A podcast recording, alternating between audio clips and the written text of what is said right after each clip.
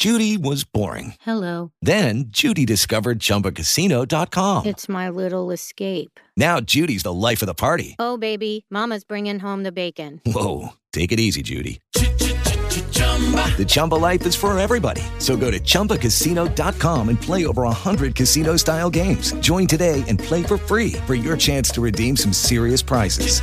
chumba ChumbaCasino.com. No purchase necessary. Void where prohibited by law. 18 plus terms and conditions apply. See website for details. Basic. Um, chapter 3 of the Hebrew letter. I keep saying the Hebrew letter because the it, it is indeed the writing was for the Christians that had been that were Hebrew people that were scattered not only in Palestine but around the world at that time in the first century AD. And this was uh, for them in particular, but uh, and it was the their uh, the letter was intended to elevate and get them to understand that Jesus of Nazareth was indeed the Messiah of God. and how superior he is to the things that they had thought before. Um, now, they all had great respect for the, the anointed one, the uh, promised Messiah, and, and, that, but now that it was a reality, um, many were struggling with the, the changes that had come upon the Jewish uh, people uh, concerning the Lord Jesus Christ.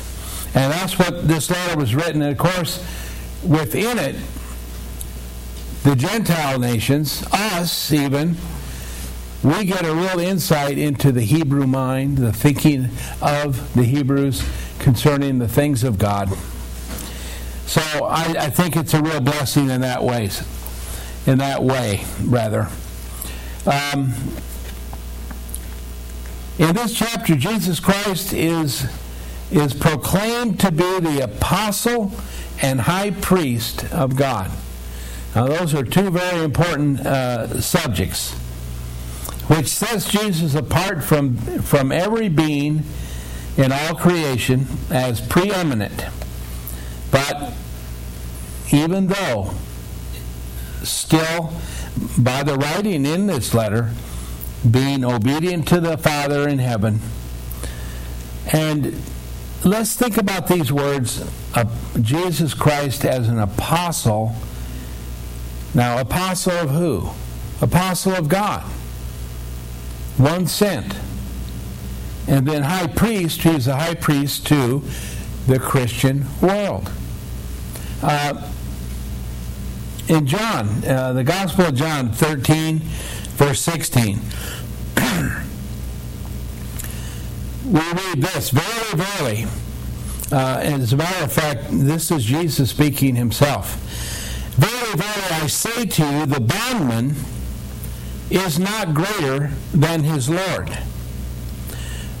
nor the one sent greater than he who has sent him. That's quite a statement, isn't it? It, it kind of works against some of the concept uh, of the uh, the world of Christendom and their thinking.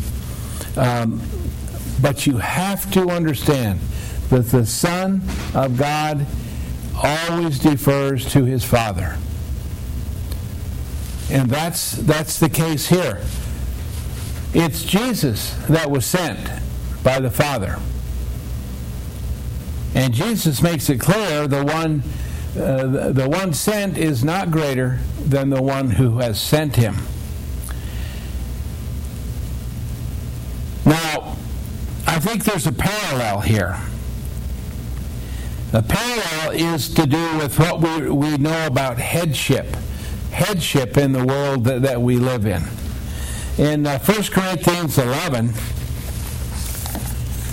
1 Corinthians 11, verse, verse 3,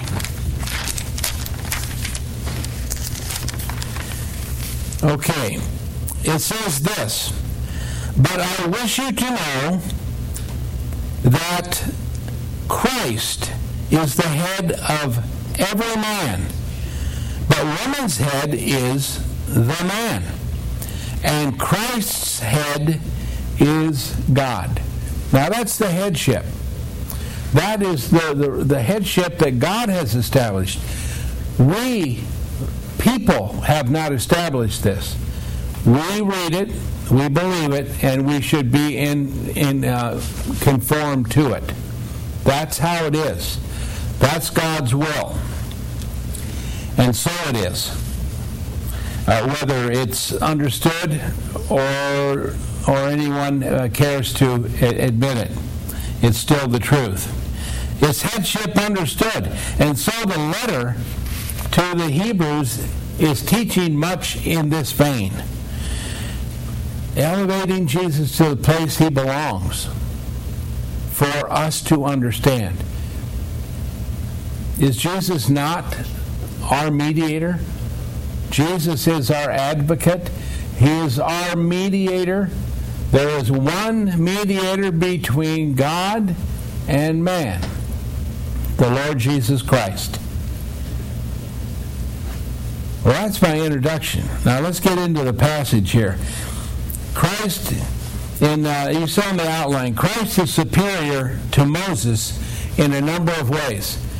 Now, are we picking on Moses here? No. But the Hebrews need to understand as great a man as Moses was, Jesus of Nazareth, the Son of God, the Messiah, is superior to him for the Jewish people. Christ is superior to Moses first in his office. Let's look at uh, chapter uh, 3, verse 1 and 2. Wherefore, holy brethren, partakers of a heavenly calling, consider the apostle and chief priest or high priest of our profession, Christ Jesus, being steadfast to him who did appoint him, as also Moses in all his house. All right, let's look at this. There's words here that are important. The word partakers. Wherefore, holy brethren, partakers of a heavenly calling. That's the Christian. What is a partaker? In the Greek, it means this. First off, voluntary partaker. Your decision your decision to be a partaker. You're not dragged into it, but it's your decision.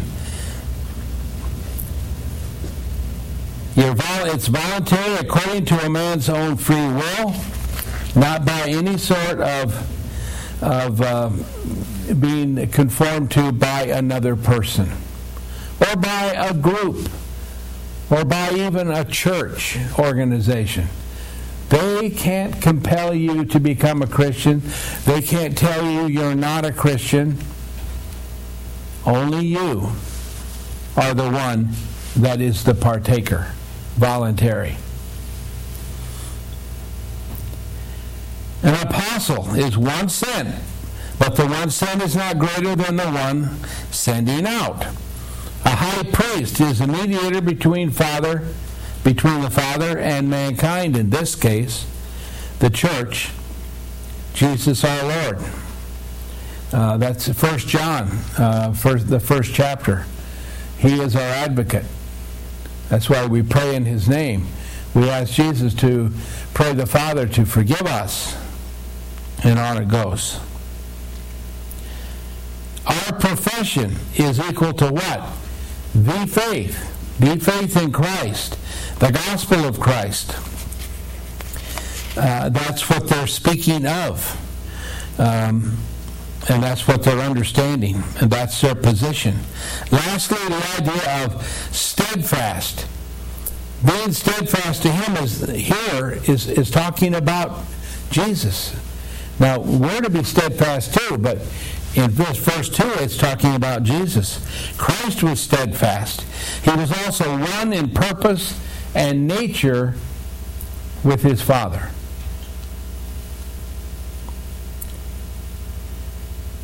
Jesus said, The Father and I are one.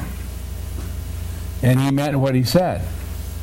Not that they're the same entity, but that they're one in purpose and nature. All of these are attributes of the Son of God that show clearly that he is worthy of praise and adoration from those in his assembly. He is preeminent in the body. That's what the Bible teaches. And, uh, you know, there's no room for being, when you're number one, when you're preeminent, you're, you're, you, there's no room for anyone else to be preeminent. And that's the idea of Christianity. We are to, uh, we are to remember our, our Lord and Savior and His Father that is in heaven.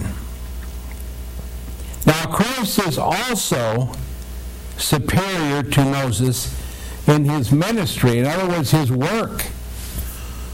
Christ was is also superior in this fact in this faction.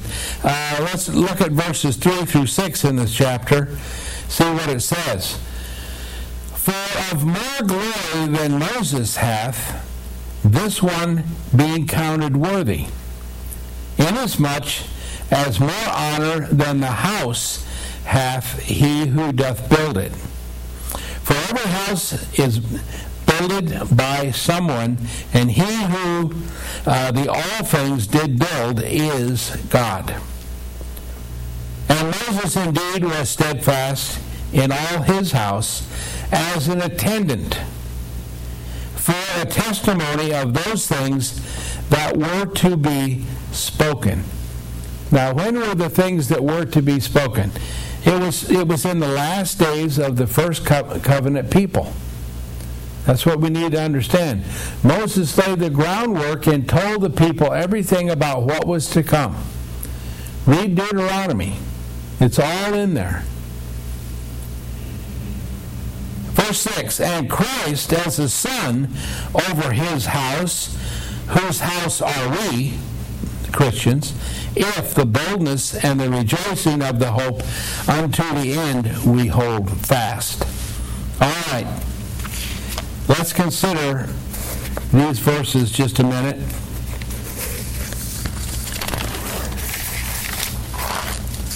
You know, the builder, this is the concept that we know, but we don't talk about too much.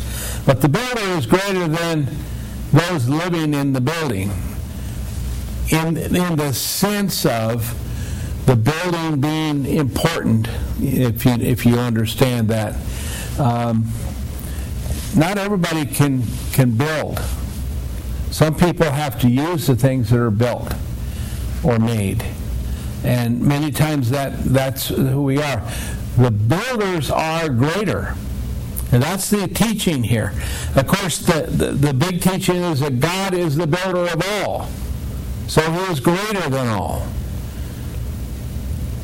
But God has given all that he has built and made Jesus the head of it. Christ Jesus has been given more glory than Moses because the house of Moses he was an attendant of. He was God's representative amongst them, amongst the, the nearly 3 million individuals and many animals and all that traveled through the wilderness for 40 years. Moses was God's man there. And that was an important job. And they were to respect him. When remember when his sister Miriam and others were talking poorly of Moses. And she was made a leper for that. Just because she spoke poorly of Moses. God considered that a personal affront to him that Moses was being spoken poorly of, even by his sister. So, this is what we need to understand. Moses had a very important thing that, that he did. And He was the attendant of it, the in, in charge and the leader of it. But that is far, far inferior to the household of God. The temple in the Lord and the habitation of God in spirit. Let's look at Ephesians chapter 2. Put it in, in the words of the Bible, a little bit better said than I said. Ephesians 2 18 through 22.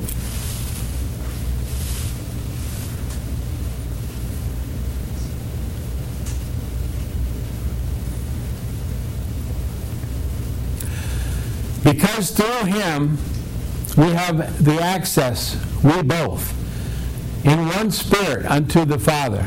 Then, therefore, you are no more strangers and foreigners, but fellow citizens of the saints and of the household of God, being built upon the foundation of the apostles and prophets, Christ Jesus himself being the chief cornerstone in whom all the building fitly framed together doth increase to the holy sanctuary in the Lord, in whom also you are builded together for a habitation of God in spirit. I don't believe the definite article is there.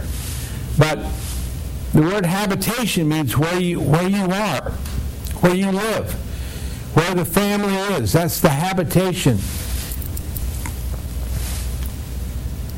Do you believe that the Lord's church is, is where God is? It's where God lives. God lives amongst his people.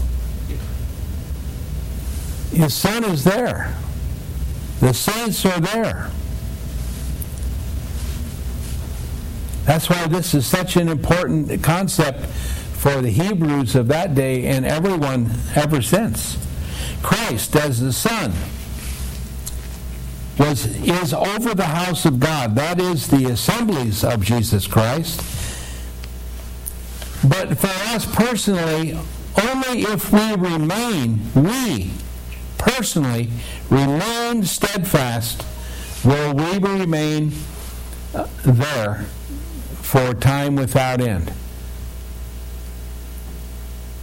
What we do affects our future. Uh, it doesn't affect the future of, of the kingdom of God, but it affects our future in the kingdom of God, our personal responsibility towards ourself and towards our God. Finally, Christ is superior to Moses in his reward. What was there a reward from Moses and those that, that he was a leader of? Yes. There was a reward of what? The promised land. Know, the land of milk and honey. A land for the people. Their, their land for as long as they served God. That was their reward, and it was a good reward. It pales to the reward we have in Christ. Now, Christ is superior to Moses in his reward. Uh, for the for the new covenant in Christ is better than the old covenant. It teaches that in Hebrews. We'll get to that in a while. Because it, it has better promises. That's what it says in the Bible.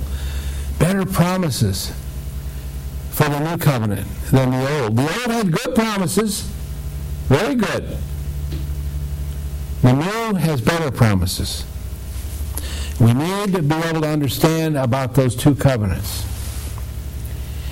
Now, the first section is talking about the covenant under Moses. Uh, the, uh, the first covenant, as we call it, um, the promise of Abraham. That's uh, Hebrews uh, 3 7 through 13. And it says this Wherefore, as the Holy Spirit saith, Today, if his voice you may hear, you may not harden your hearts as in the provocation. Now, the provocation was the, the, the, the 40 years in the wilderness of the, of the children of Israel uh, as Moses led them. A time of provocation. In other words, they, they were not what you call obedient people to their, to their Creator. And they hardened their hearts in the provocation. In the day of the temptation in the wilderness. In verse 9, God is, is speaking here. In which tempt me did your fathers. They did test me and saw my works 40 years. We're talking about the, the wilderness, 40 years in the wilderness here, how the people and, and put God to the test, uh, to their undoing, by the way, and their murmuring and their displeasure. Before it was over, only the young people, only the, the ones that were uh, born in the wilderness ever got to go into the promised land. Also Joshua and Caleb because they were faithful to God as as the two as the spies that went in and came back and said we can take the land, you know. Even Moses didn't get to go because he forgot his place for a second. so this is what's being talked about here. Verse 10 Wherefore I, that is God, was grieved with that generation and said, Always do they go astray in heart, and these have not known my ways, or they just don't care. Most times they're more concerned with their self. Verse 11 So I swear in my anger if they shall enter into my rest. Now, this is the exhortation. The next two verses are the exhortation from the apostle that wrote this letter. See, brethren, lest there shall be in any of you an evil heart of unbelief in the falling away from the living God. But exhort ye one another every day while the today is called, that none of you may be hardened by the deceitfulness of the sin.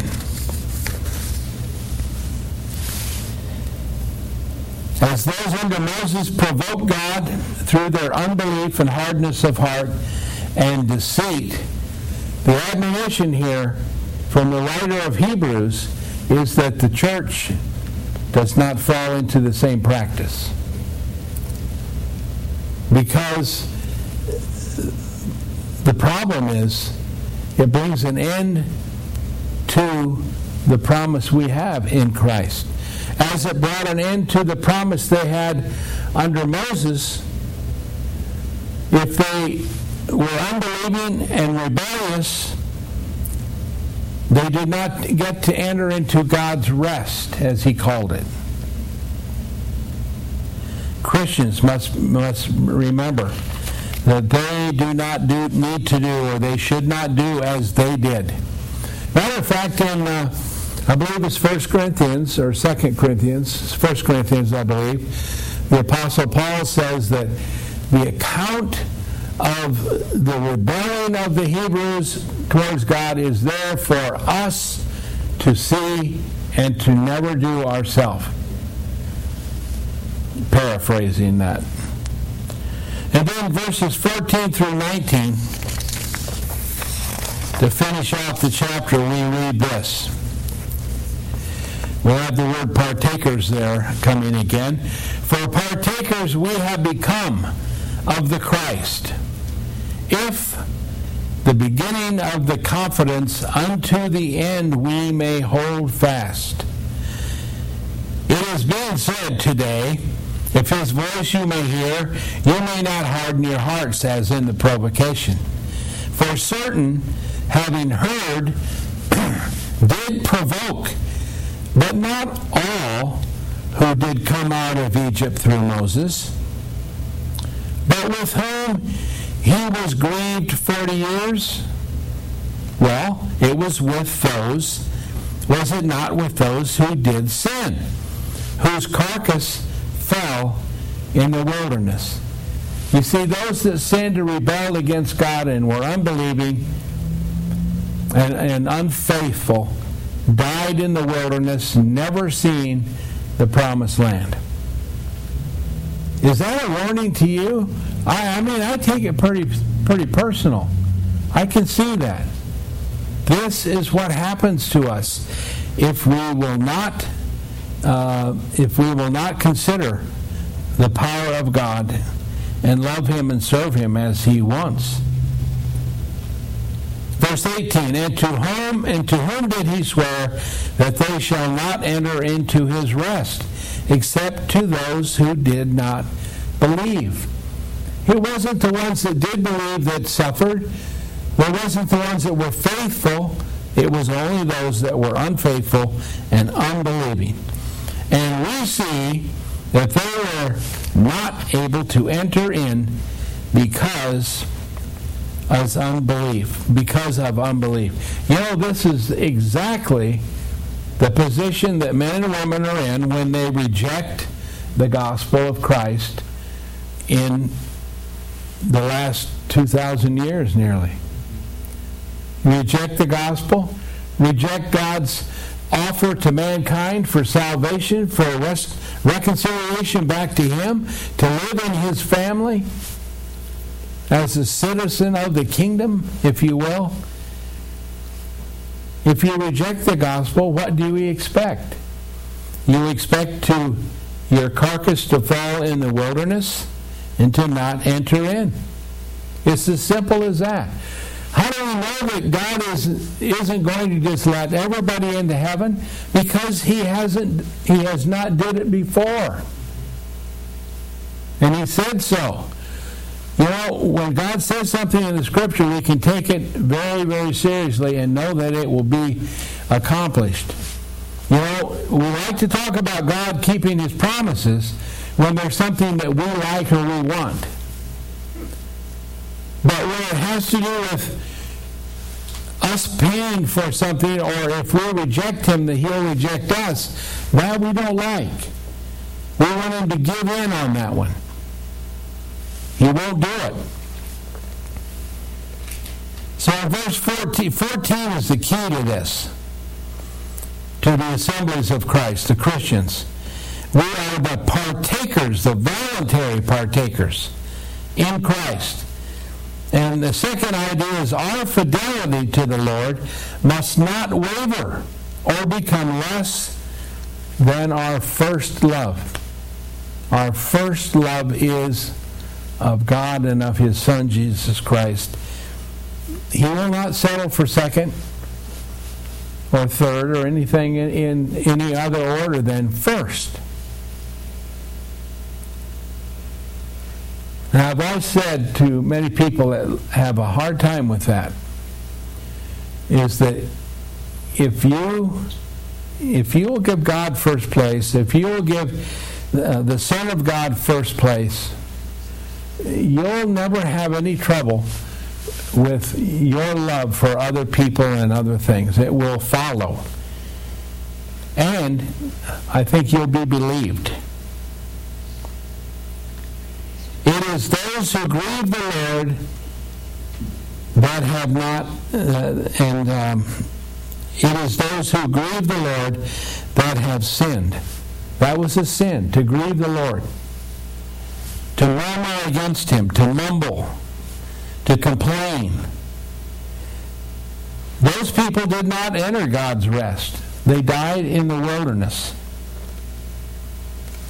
Today, the unbelievers and the unfaithful will perish in another way, according to Scripture, in utter darkness, separated from God for time without end.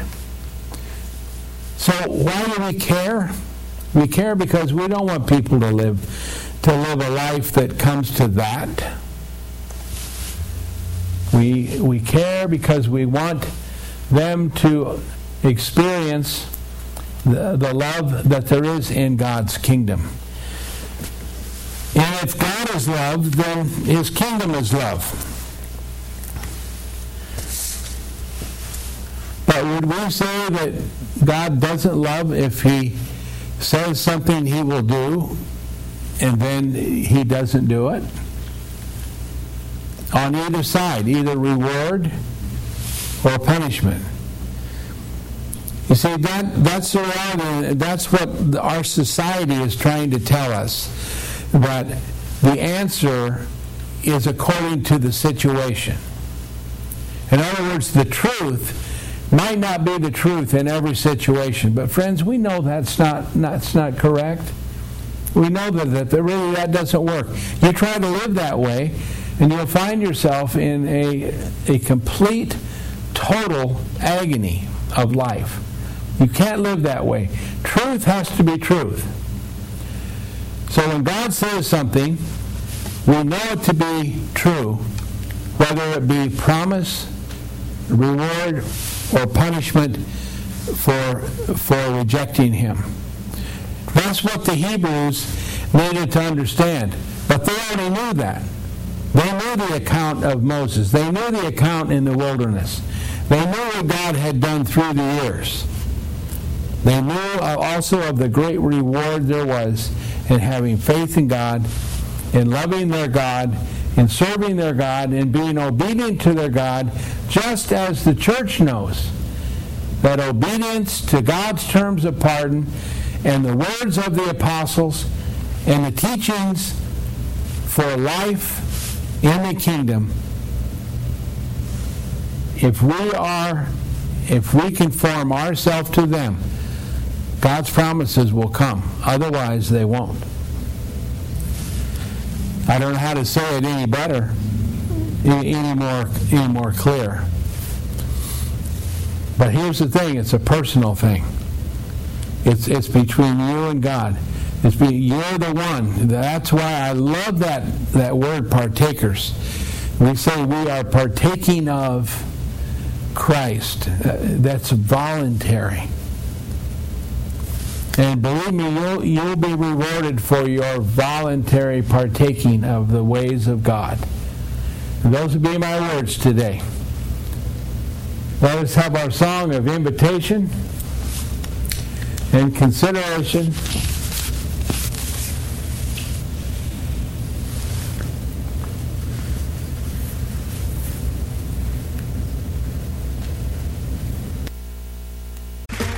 Okay, round two. Name something that's not boring. A laundry? Ooh, a book club. Computer solitaire, huh? Ah, oh, sorry, we were looking for Chumba Casino. That's right. ChumbaCasino.com has over 100 casino style games. Join today and play for free for your chance to redeem some serious prizes. ChumbaCasino.com. No purchase necessary. Full prohibited by law. 18 plus terms and conditions apply. See website for details.